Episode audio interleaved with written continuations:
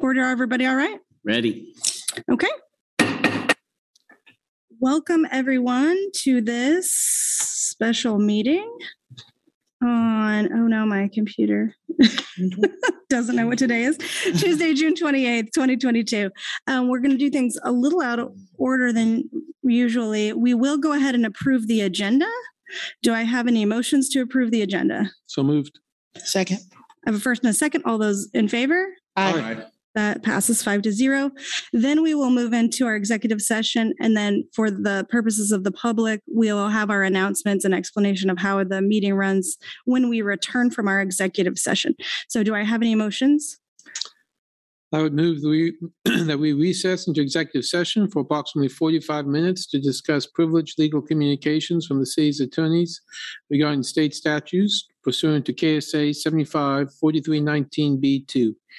Justification for the executive session is to keep attorney-client privilege matters confidential at this time. The City Commission will resume its regular meeting in the City Commission room at approximately 5:46 after the executive session is concluded. Second. I have a first and a second. All those in favor? Aye. That passes five to zero. We'll return at 5:46.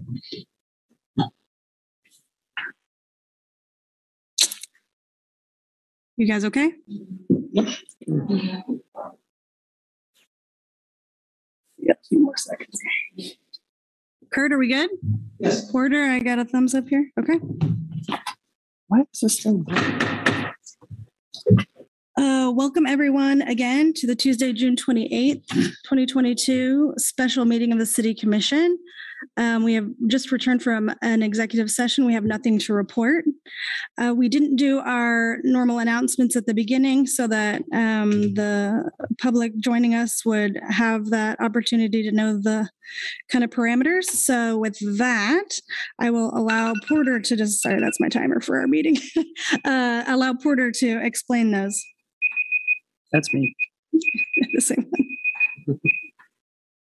Uh, thank you, Mayor. Good evening, everyone. I just have a few housekeeping items for this Zoom meeting. This meeting is being recorded and broadcast on the city's YouTube channel and cable channel 25. Please remember to mute yourself during the meeting unless you are speaking. The chat function for this public meeting is disabled. All chats will go directly to me. Unless you are participating during the meeting, please turn your video off. This allows the active meeting participants to be seen on screen. You will still be able to hear the meeting. When you are participating in the meeting, please turn your video on. If you have any trouble, you can send me a chat. The city reserves the right to mute people or turn individual videos off to minimize distractions during the meeting. And now I'll turn the meeting back over to Mayor Shipley. Thank you very much. Um, then we'll let um, Sherri Riedemann give us some um, points about um, public comment. Thank you, Mayor. Uh, when the mayor calls for in-person public comment, individuals attending in person should approach the podium to indicate they wish to speak. The podium can be raised and lowered, and we encourage you to use this feature to ensure your comments are heard. Please remember to state your name before speaking. Individuals participating via Zoom should use the raise hand function to indicate they wish to speak. When you are called on, please unmute and state your name. All comments will be limited to three minutes. Um, wow. All that being said, we do not have a general public comment uh, listed on this meeting. Um, so we will uh, move on to regular agenda items. Um, and I believe that will be given to us by staff. Good evening, Mayor and Commissioners. Uh, this is Zach Friedel, Assistant City Attorney. So we're here to, this evening for an update with an emergency first and second reading to Ordinance 9920.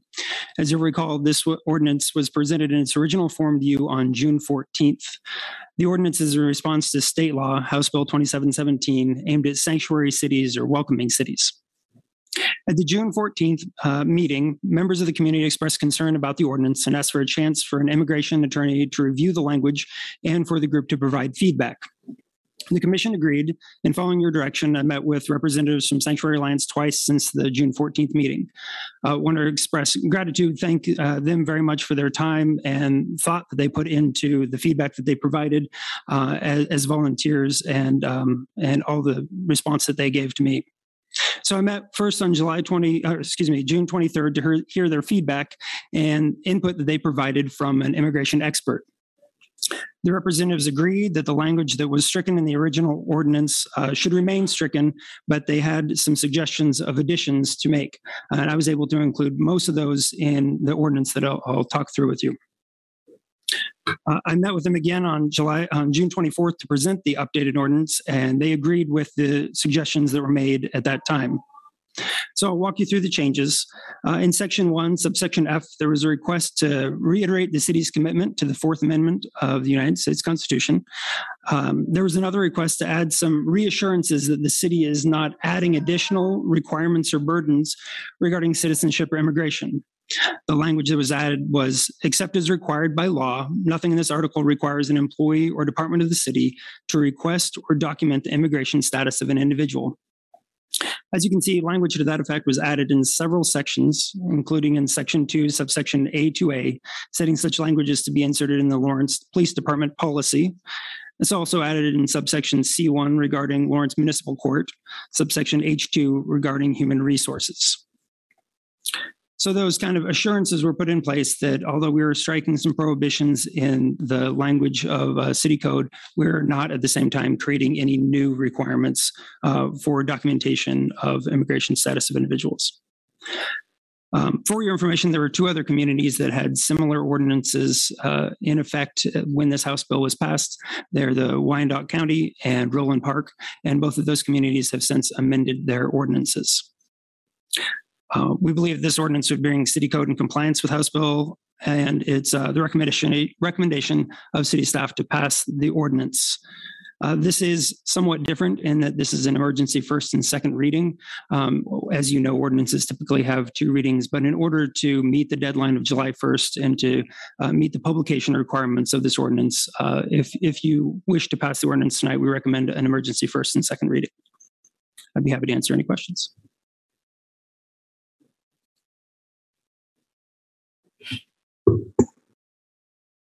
Any, any further questions for staff?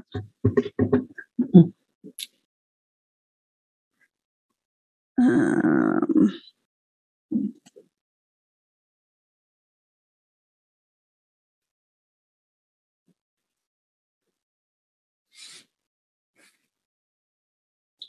All right. Um, let's, um, well, let's, I'm not sure that they're all the way ready, but, uh, let's make sure we have, um, our, our community partners come up and speak if they can.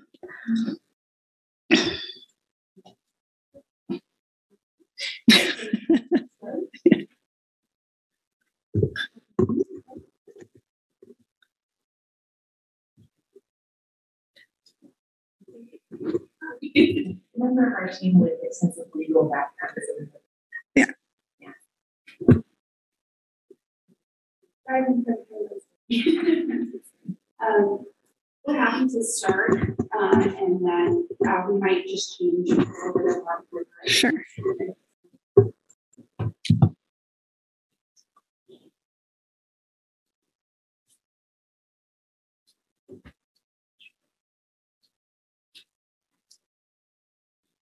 So that My face is a little bit less blocked. Thank you.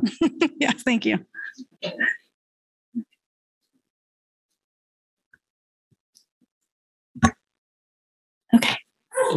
Good evening, City Commissioners. My name is Lacey Rowe, and I've been a member of Sanctuary Alliance since 2019. I am proud to be a part of this group, and I'm proud of the collaborative efforts that led the City of Lawrence to pass an ordinance to ensure that all members of, of this community could feel welcome and valued regardless of immigration status. The goals of Sanctuary Alliance remain the same. Just under 9% of Lawrence residents were born outside of the US. As a welcoming and inclusive community, our goal has been to uphold values of compassion and safety. Our goal has to has been to ensure that the city of Lawrence, our home, followed up on its claim of being a welcoming city with codified policies as opposed to proclamations which have no legal bearing or little known practices which offer limited assurance. The legal and practical rationales for implementing immigrant protective policies include to maintain local control over criminal justice, to prevent unlawful arrests, to ensure equal protection of the law. um, to strengthen community trust, to promote diversity and inclusivity, and to distance ourselves from unethical federal immigration policies that harm communities. As a group that advocates on behalf of our community members, we have worked to dispel harmful myths, to raise awareness, to protect human rights, and to, mer- to promote progress and prevent regression. We'd like to take this opportunity to remind everyone of why we're here. We know that the policies that our city adopted do not obstruct federal immigration law. Instead, sanctuary policies protect local jurisdictions from num- numerous liabilities. As stated before, local police cannot legally arrest or detain someone for a civil violation of immigration law. Local police can only arrest or detain someone based on a criminal offense. We know that immigrant populations are not more likely to commit crimes than the native born population, and that higher immigrant populations can often correlate with lower co- crime rates. Undocumented immigrants also have strong incentives to avoid criminal involvement for fear of deportation. We also know that undocumented immigrants contribute more to the economy and tax revenues than they receive in benefits. The majority of those held in ICE detention have no crimin- criminal records. Despite this, the cost of immigration enforce- enforcement has nearly tripled since 2003, costing taxpayers $8.3 billion annually, much of which goes to increasing the agency's ability to hold immigrants in detention. And finally, we know that our community can do better. Our community is not required to participate in these harmful practices. Thank you.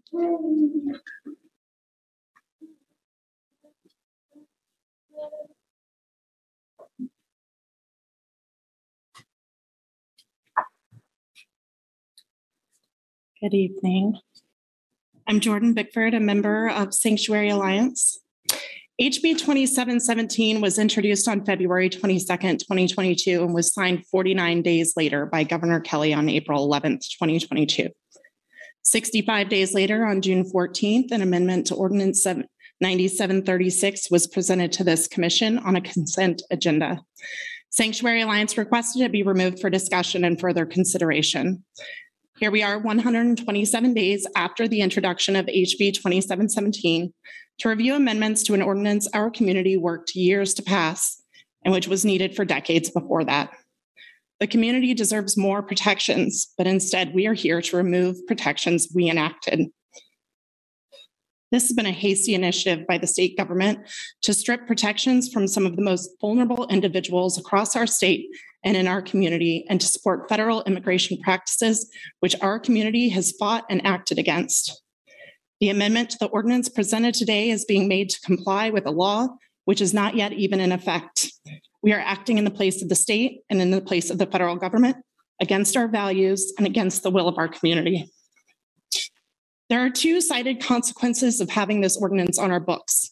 First, if the ordinance violates the bill, it would be null and void. Second, the Attorney General may bring an action to compel compliance with the bill. This ordinance would then be brought to a court review to determine whether or not our ordinance violates the bill.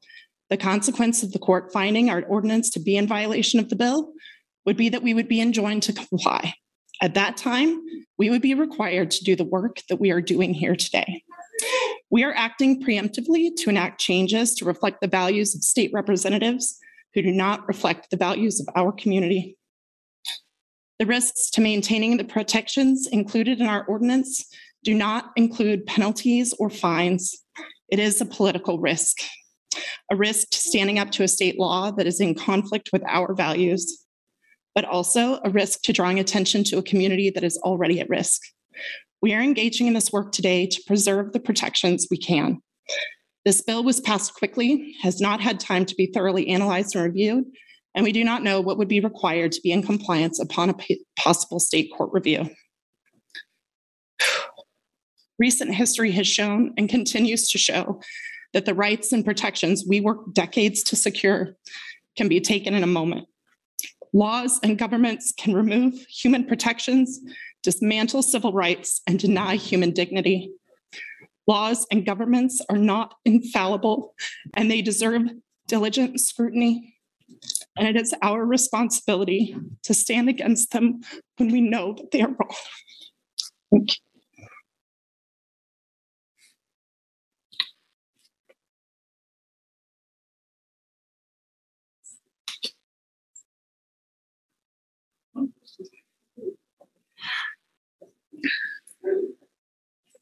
Ariel.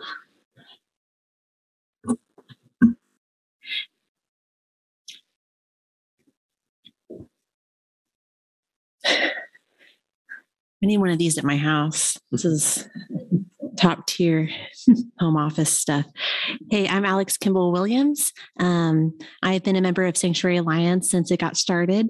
Uh, we are we're a diverse group of uh, mixed backgrounds, academic. I'm more of a researcher activist. We have organizers and obviously uh, wonderful legal specialists. Um, so um, I've, I've been so proud to be part of this group and proud of the work that we had done, um, obviously previously in enacting sanctuary policies in 2020. Um, like Jordan was saying, it's it's really a shame that these things can be uh, taken down so quickly, and then the timeline that we were given was so rushed. And we we obviously have limited time in different public comments, and so the piece I was going to focus on um, was a little bit about the police policy. Obviously, that's the next step and what we're going to be working on next. Um, so I don't like presenting information like this as in what does it do for other unaffected people, but uh, leaving room for racial profiling does affect all black and brown people in our community. Um, it's not just limited to people um, who are non-native citizens or undocumented or mixed status families. Um, law enforcement um, allowing them to inquire into citizenship solely based on suspicion, uh, racial profiling, assumptions, um, endangers any member of our community. And so that deserves a lot of our attention, um, especially when we work next on the police policy. Um, it's our responsibility to make sure that local law enforcement resources are staying within our community and that they're curated to fit what our community actually needs. Um, like Lacey was mentioning, uh, sanctuary communities are safer, it's evidenced. Uh, people feel more comfortable going to law enforcement with information that they may have. They feel more comfortable calling law, law enforcement when they need to. And uh, communities that have anti sanctuary policies are less safe um, in comparison. And so just thinking about what our community actually needs. Um, what was important to our community versus what's important to the state and federal um, agendas as well. Um, uh, you know, just a, a, reminder that a lot of this was catalyzed by past mistakes of our local police uh, responding to a situation that did involve ICE. And a lot of the community trust was broken at that time. And a lot of our early work was in reestablishing that, uh, putting things into practice that would help to reestablish that. Um, and I think it's going to be our work going forward to make sure that we're continuing to work together um, with our expertise that our group brings and also input from the community um, to make sure that we're continuing to foster that trust and make sure that um, you know people feel feel comfortable coming to the police um, when needed. Um, also to protect our um, our community members who absolutely add to our community. Um, you know they absolutely add to our local economy. And um, sorry, having a mom brain moment. Um, uh, the last thing that I'll mention really quick, um, as I know my time is about to run out, is the importance of the Fourth Amendment constitutional rights, um, the rights of individuals to um, not be uh, unreasonably searched or seized, um, and anti sanctuary policies uh, directly endanger that. So, thank you very much.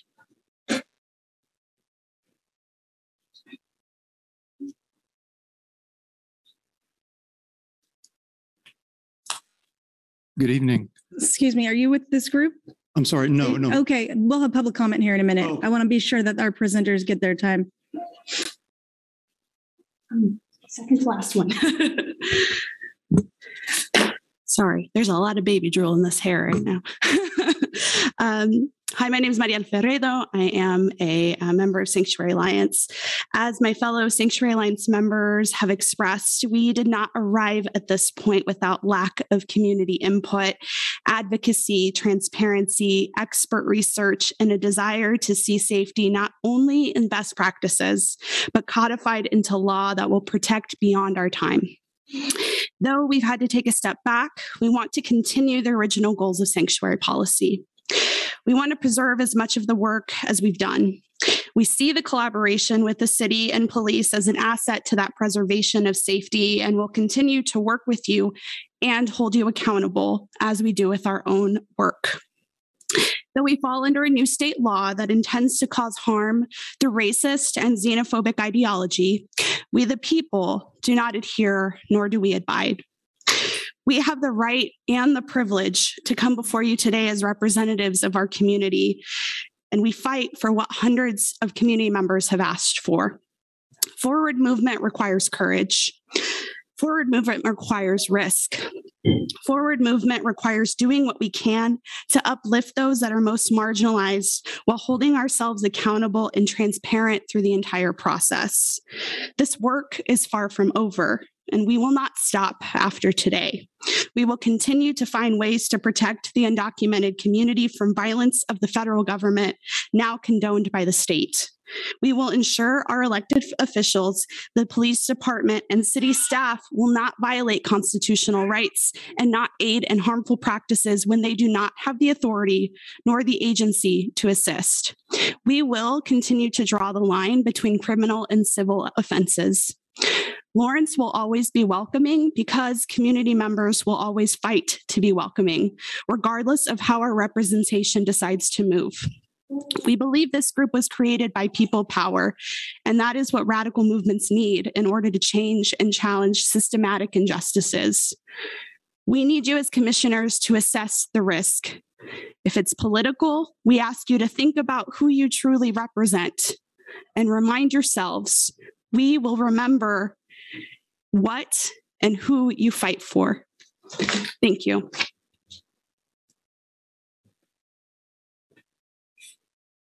Thank you all. Um, are there any questions for, for the members of Sanctuary? Go ahead. I believe we have one more person. Oh, good. Uh, Maureen Horowitz. Are you there, Maureen? Yes. Hi. Um, good evening. I'm Maureen, a member of Sanctuary Alliance. Um, a recent study of Kansas immigrants found fear and anxiety have been amplified as a result of incre- the increased power of ICE. These immigrants often felt their legal status could be challenged at any time, their families separated, and their dreams crushed. This study further found this fear keeps immigrants from engaging with institutions and the broader society with critical consequences for their future and their children's life chances, regardless of whether their children are U.S. citizens. This fear of engagement is understandable. ICE strategies include impersonating police officers, potential employers, and everyday citizens. Greater involvement of local police, as Alex said, in immigration enforcement has significantly heightened the fears that many immigrants have of the police. Research consistently shows that residents associate their police with immigration enforcement, then the fear of getting deported or losing a loved one could prevent immigrants and people in mixed status families from reporting crimes or coming forward as witnesses. And this not only inhibits the ability of our police to investigate the crimes that fall under their jurisdiction, but it also diminishes public safety. Organizations working with domestic violence mm-hmm. survivors report almost 80% of immigrant victims were scared to report their abuse to the police. Three out of four advocates said their immigrant clients had concerns about pursuing their cases in court, and almost half said they worked with survivors who dropped civil and criminal cases out of fear. This fear is completely reasonable. There have been thousands of formal complaints of child abuse at ICE detention centers. Between 2012 and 2019, ICE mistakenly arrested and detained more than 1,480 U.S. citizens. In some cases, such as that of Davino Watson, who spent more than three years in immigrant detention, these baseless arrests have resulted in lengthy detentions or deportations. By ICE's own admission, nearly one in 20 people they are U.S. citizens. They only get those kinds of numbers by thinking anyone who isn't white doesn't belong here. During this pandemic, ICE continues conducting raids and deportations and lying about the number of people dying in their custody. At a time when many of us are rightfully devastated by the Supreme Court's assault on reproductive freedom, we may recall it's been less than three years since we learned about forced hysterectomies of people held in ICE detention centers. This is a chillingly familiar threat to human rights. We have a moral obligation to put every possible obstacle between the people who live in our community and the ICE concentration camps in our country. Thank you very much. Thank you, Mel. Is that everyone? Okay. Are there any questions for um, Sanctuary Alliance? Okay. Um, let's make sure there's no public comment in the room. Good evening. My name is Joe Harrington. Um, and, you know, I've been thinking about this issue, issue for a while and thinking about it in the larger uh, context of what's going on right now. And, you know, this town was founded by people who were willing to resist unjust laws. Um, just up the street from me is a old stone, stone barn where John Brown took people from a, a place of great danger to a, a place of freedom uh, through stopping at that barn overnight in Lawrence. And you know, I look at what's this Supreme Court decisions over the last week or 10 days and what I've been hearing from the January 6th hearings and the anti immigrant sentiment that's been sweeping the country. And I see this as part of a creeping authoritarianism that's going to require each of us to stand up to it and to resist it and to push back against it. And that will require some courage. It will require time, money, uh, risk. But I really encourage you to do everything you can to resist this unjust state law. Thank you very much.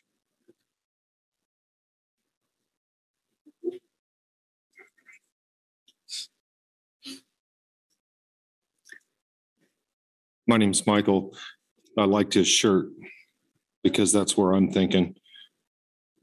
I was, my, my seed was brought here by immigrants, as was the son of Finkeldei, the daughter of Shipley, and the daughter of Larsen. So there's at least three board members there that were, their families made the choices to come here. Miss Sellers and Mr. Littlejohn, I don't know any about your background, and I don't want to assume that you were brought here willingly. But as a tall white male who was an immigrant at one time in his past and who has illegal immigrants in his past, I sent each of you an email just a couple minutes ago with a screenshot of a text or a tweet that was sent out after our president president had described several countries as quote shithole countries unquote.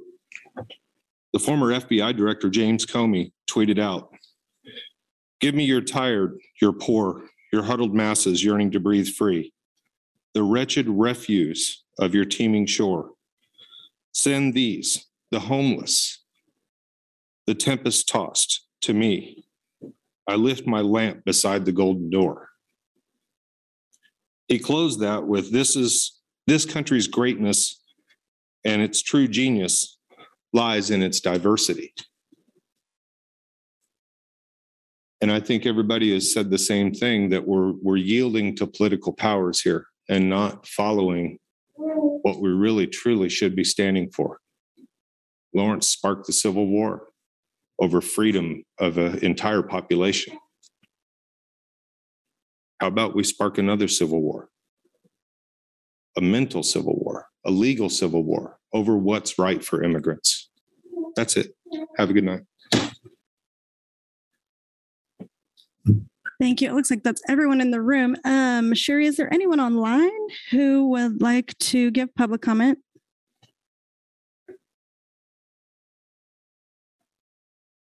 There's no additional comments, Mayor. Okay. Um, that brings us back to the commission. Um, any more questions or comments, discussion?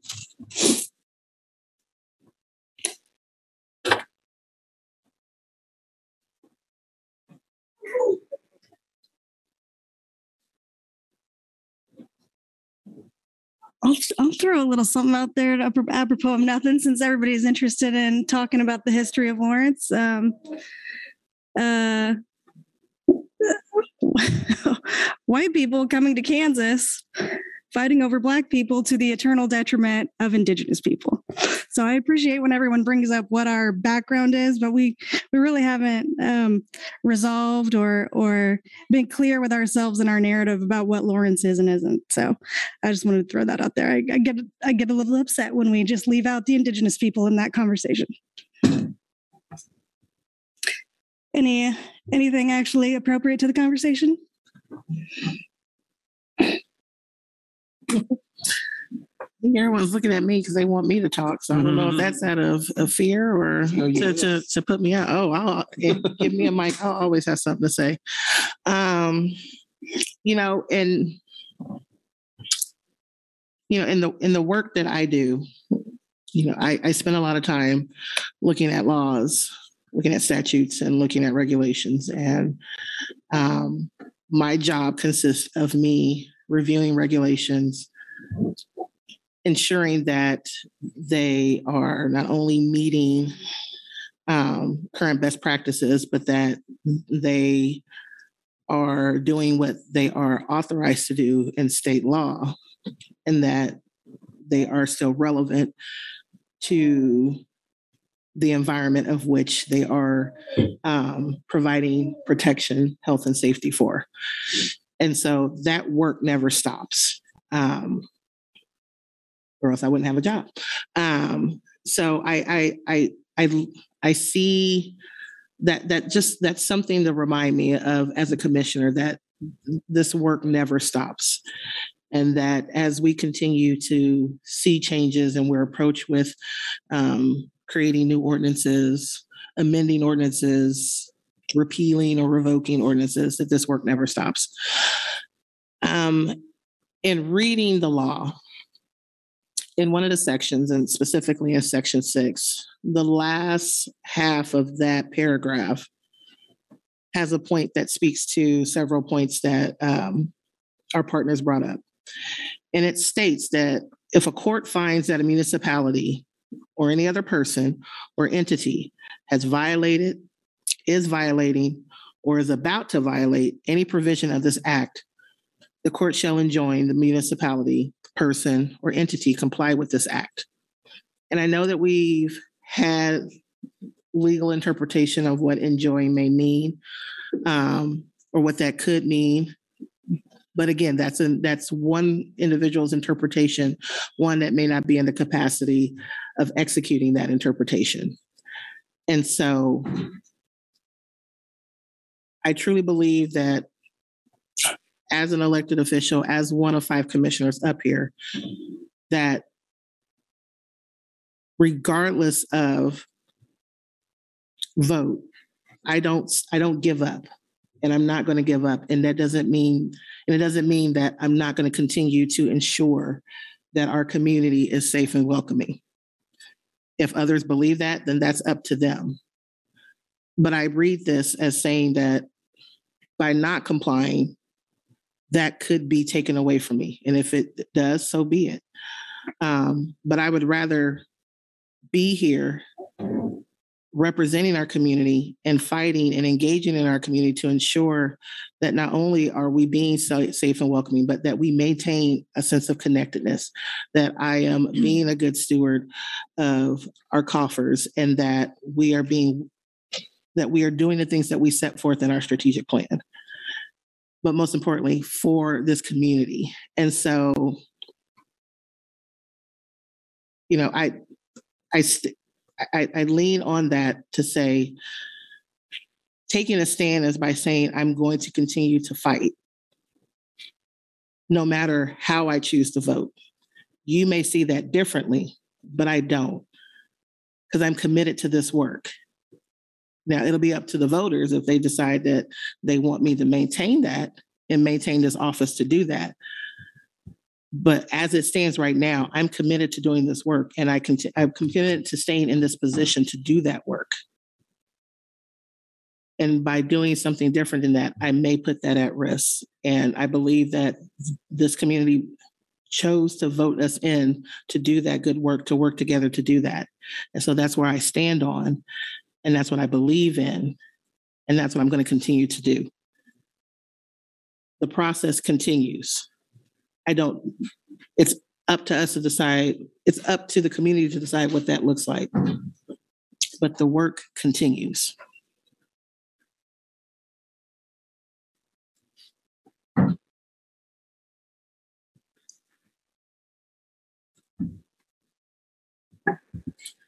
Well, I'll go. Um, this makes me really sad.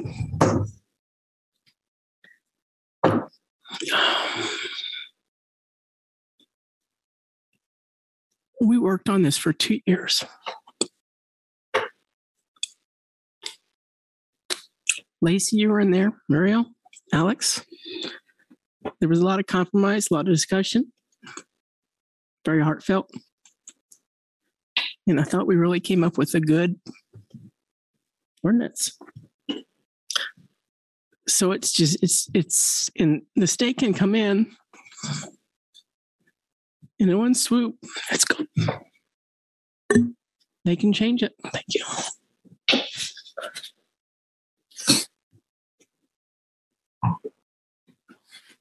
But that does not what we have to do tonight, or what we choose or not choose to do tonight. I don't know how it's going to vote, how the vote's going to come out. It does not change who we are. It does not change our strategic plan of being a welcoming, welcoming community. But I agree with Commissioner Sellers regarding one part of the state law that um, basically states that we could have actions taken against us individually. Um, and so for that reason, I'm going to vote to pass the new ordinance under the advice of our legal counsel. But make no mistake, this is hard.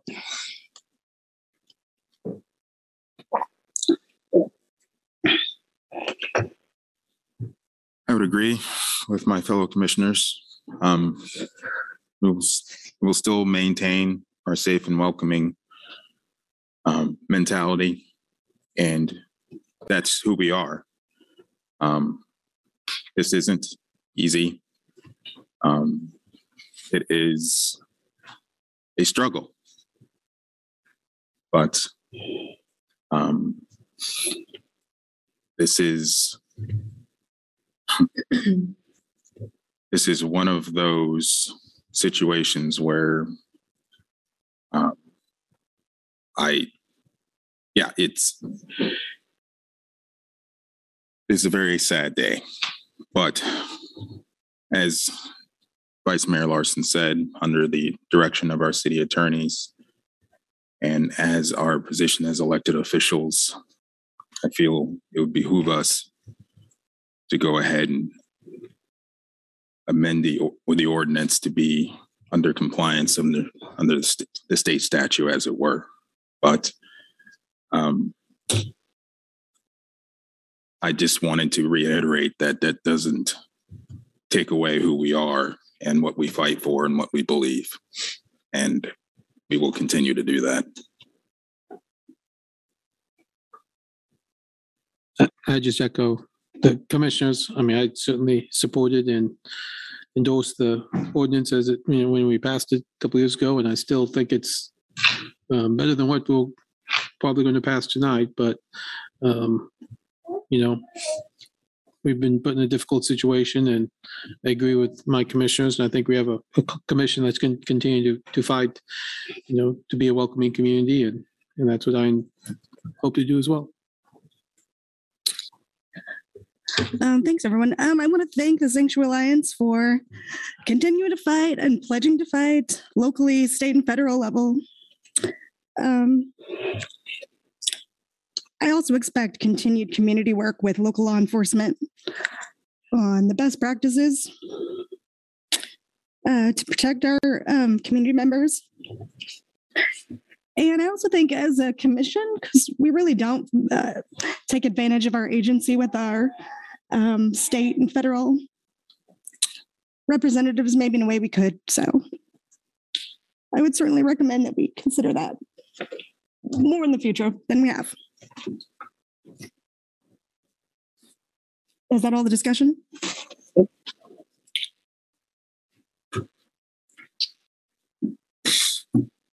Then I would entertain a motion. I move to adopt on first and second reading ordinance number nine nine two zero. Second. I have a first and second. All those in favor? Aye. Aye. All those opposed? Aye. That passes four to one. Uh, Mayor, can you, I didn't hear the, the nays. I'm sorry. I didn't hear the nays. Uh, nay. That passes four to one. Uh, that brings us to our adjournment. Do you have any motions? Move to adjourn. Uh, I have first and a second. All those in favor? Aye. Aye. Aye. Aye. Passes five to zero. Oh. Thank you, everyone. Sorry. I think that was Not very annoying. appropriate.